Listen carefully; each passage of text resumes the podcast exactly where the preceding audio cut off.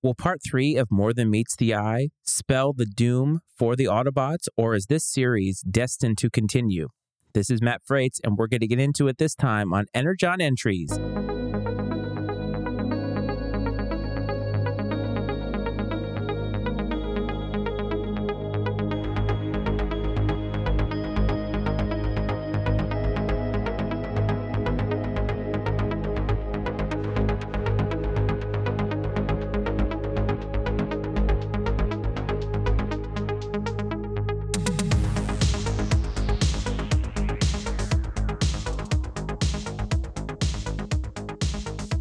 Up, everyone? Welcome to episode three of Energon Entries, a Transformers podcast. I am your host, Matt Frates. I hope this finds you well, and I hope that you are having a great day. I want to thank you for tuning into this episode. Hope that you enjoyed the last episode where I broke down More Than Meets the Eye Part 2, some of the quirks that happen. And so we're going to get into Part 3 this time as we get into the conclusion of this very long pilot, what ends up being almost an hour long pilot. And when we start this episode, we're at the end where Optimus Prime has fallen over and all these different things. And right off the bat, we get Wheeljack coming in. Now, Wheeljack was always one of my favorites when I was a kid because for some reason I loved the way that he talked and I loved the way that those things flashed on the side of his face. He had a different look than a lot of the other Autobots. Optimus Prime had that sort of triangular thing that went up and down. Some of the other Autobots over the course of time would end up developing that along with Soundwave and some other Decepticons. But it was an iconic look in terms of how Wheeljack looked because nobody else really looked like that. And so Wheeljack comes in, and I noticed that his voice is a little bit different than what I remember.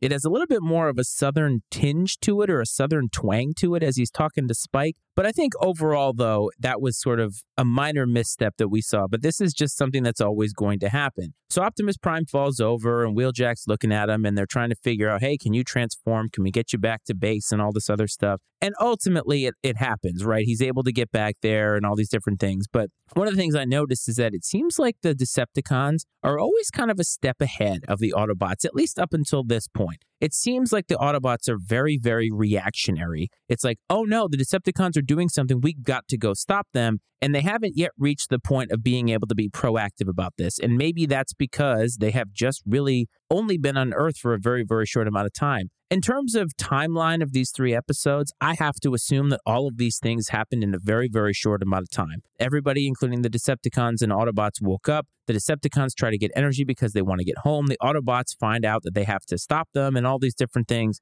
I have to assume this all happens in a very, very short amount of time. And at the end of this episode, as I'm watching it in my head, is going to spell a little bit of a time warp or a time jump after the episode is over. So that's just something that went through my mind as I was watching it. And I'm thinking, wow, a lot of these things happen very, very quickly. The world is introduced to the Transformers in a very, very violent way. But when I say that it seems like the Decepticons are a step ahead, after they make sure Optimus Prime is okay, after the Decepticons escape the Burma mines and all that stuff, they're flying away, and Ironhide just doesn't want to take that sitting down. So he decides that he's going to fly to go after the entire fleet of Decepticons. Bluestreak ends up going after him to try to convince him otherwise, or at least try to give him some semblance of backup. But this is a moment where I'm like, the entire fleet of Decepticons is out there, and Ironhide is just going to fly up there, which again, this is another instance of I didn't think that the Autobots actually could fly very much. The Decepticons have flown since the beginning of the series. The Autobots seem like they turned into cars because they actually had to drive a lot of different places. So, another continuity issue that I'm just very confused about, but I'm sure that it will be cleared up as we go along. And and again, this is a pilot, so I have to remember that as I'm watching it to think, okay, maybe the things that we see in here aren't going to end up happening throughout the series because they just really haven't established themselves yet. I have to assume that they wrote this episode or these three episodes thinking that we're going to give this, they're all three episodes to some producers, and hopefully this is going to get us a long term contract for a show. And so they're just trying to have a lot of things happening in a three episode series, but also having some type of a finite conclusion. And then once they get picked up for more episodes, they're going to be a little bit more, they're going to be a little bit better about the continuity of the show. So that's just something that went through my mind as I'm watching it, and we will see as we get on here. But the Autobots seem to make careless mistakes. Like I said, said, they're underestimating Megatron's leadership ability. Just because they blast rocks around them or blow them up doesn't mean that they're going to be stuck in this cave. They have fusion cannons and all these weapons. Like, rocks really aren't going to be something that's going to hold them back. The Earth, in terms of the geography, in terms of how it is made, is nothing compared to Cybertron. And if you think about what the war for Cybertron actually did to that planet, which is an entire robotic metal planet, the Earth is just not going to be able to keep up. So they've got to think that there's nothing that they can do that's going to keep Megatron down outside of killing him. And they always assume that they're always gone. Whenever something bad happens to the Decepticons, the Decepticons are gone for good. Why would you assume that? You haven't been able to put them down yet. When you were on Cybertron, they took over the planet. So just because you have one minor moment of victory doesn't mean that the war is over. But Optimus Prime always seems to be the level headed guy in this. He always seems to be the one to be like, I'm not really sure. So Ironhide obviously goes up there, and Skywarp ends up showing off one of his powers by being able to teleport, and he shoots down Ironhide, and Bluestreak has to save him, and that's where we see Jazz with again that hook thing that we saw in episode two. So all these secondary powers are obviously coming in handy. So the humans, the other thing too is we see more humans that are not Spike or Sparkplug, and I've noticed that the voices seem to be a little bit repeating. Some of these humans have very, very similar voices to some of the Autobots and even some of the Decepticons. I'm not sure if this will continue as the series continues, but it was just something that I happened to pick up on, and I thought that it was very, very interesting watching this and listening because it's like they must have had a very, very finite amount of people to work on this. But overall, in the episode, we again see Hound flex his muscles with a huge hologram of this naval base or like army base that Megatron wants to take over. But it's interesting because the Autobots, they capture Ravage and they end up letting him go on purpose because they want to give information or feed information to Megatron so that they can spring a trap on him. And this is where I say that they underestimate Megatron because Megatron sees this and is like, wait a minute, I know what they're trying to do here. We're going to fake them out too.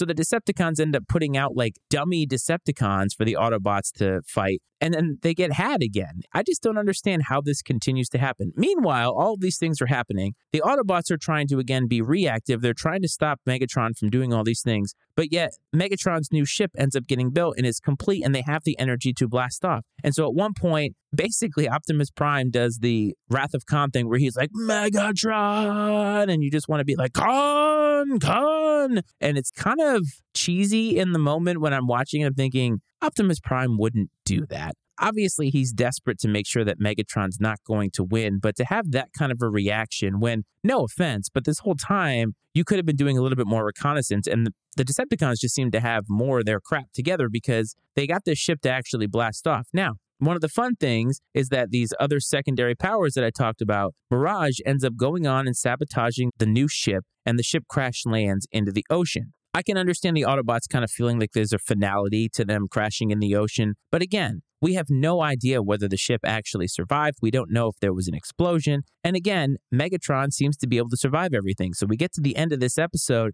and it seems like it's kind of finite. It seems like to a point, okay, if this is the end, we have three episodes and we have a pretty finite end. The Decepticons have been defeated, the day has been won, and everything feels really, really good. And I think had they ended it there, even if there was never another episode, you got three episodes, you got some pretty decent content, some pretty fun animation, and just pretty fun cartoons in general. But at the very end, Megatron sneaks out of this little hatch and is perfectly fine. The ship seems to be almost perfectly intact. And it seems like it's a cliffhanger to, uh oh, dun dun dun, the Decepticons are still around. But the Autobots have been celebrating as if this is the end and all that kind of stuff. One thing I did notice is that in the final battle, before the ship actually took off, as many of the end credits were taken from this episode, almost exactly from this episode. So whenever they roll to the credits, I'm like, wait a minute, I just watched this. This is very, very interesting. And the other part that's funny is when Mirage is on the new Decepticon ship, that ship detects that there is an Autobot or an intruder immediately. And now we've seen twice that Teletran 1 couldn't do that.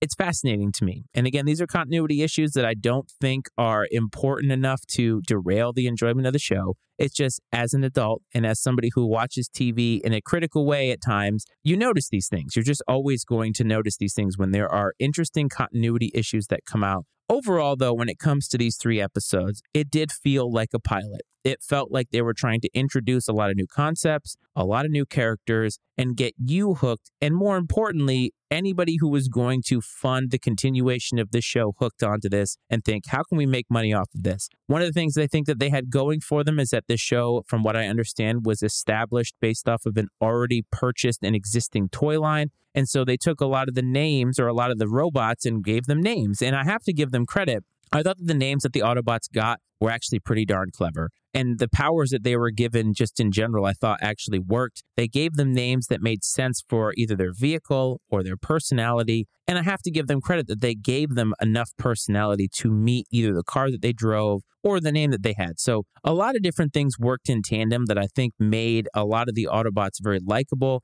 Even the Decepticons, to an extent, I think worked out. Thundercracker obviously had more firepower. Skywarp was able to teleport, things like that. Soundwave was a tape machine. Reflector was a camera. A lot of the things actually worked. And so I think that they did a great job of giving you names that were memorable and giving you personalities that were memorable. And now that this episode or this trio of episodes is over, you feel like, okay, this is a fun little ride. Even if it was an hour long mini-series movie, it was a good time. And the Autobots did a lot of good things, but you took some observations away. And oh, by the way, this may continue. And it does actually continue because obviously, as we know, history has told us that there are more episodes of the show. But as a three piece, I thought it was fine. I remember it very fondly. It held up even with some of the voice quirks and the animation quirks and other things like that. But you know what? I can't go back in time and ask for perfection from a cartoon. It's a cartoon. It's a cartoon about robots, and it's a cartoon from my childhood from the 80s. And the only point of doing this whole podcast is does it hold up and am I having fun?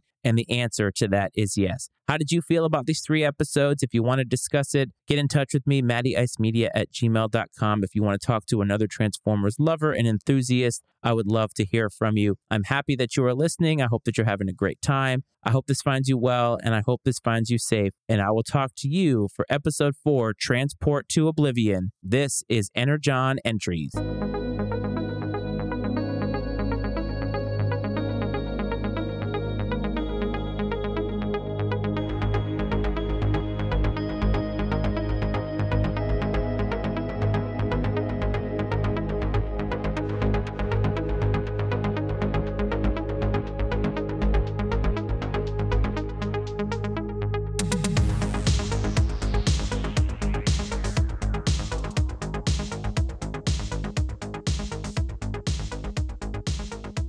The opinions and viewpoints expressed on Energon entries are those of Matt Frates and his guests and not necessarily those of the Matty Ice Media Network. Energon Entries is exclusively owned by Matt Frates and is brought to you by the Matty Ice Media Network.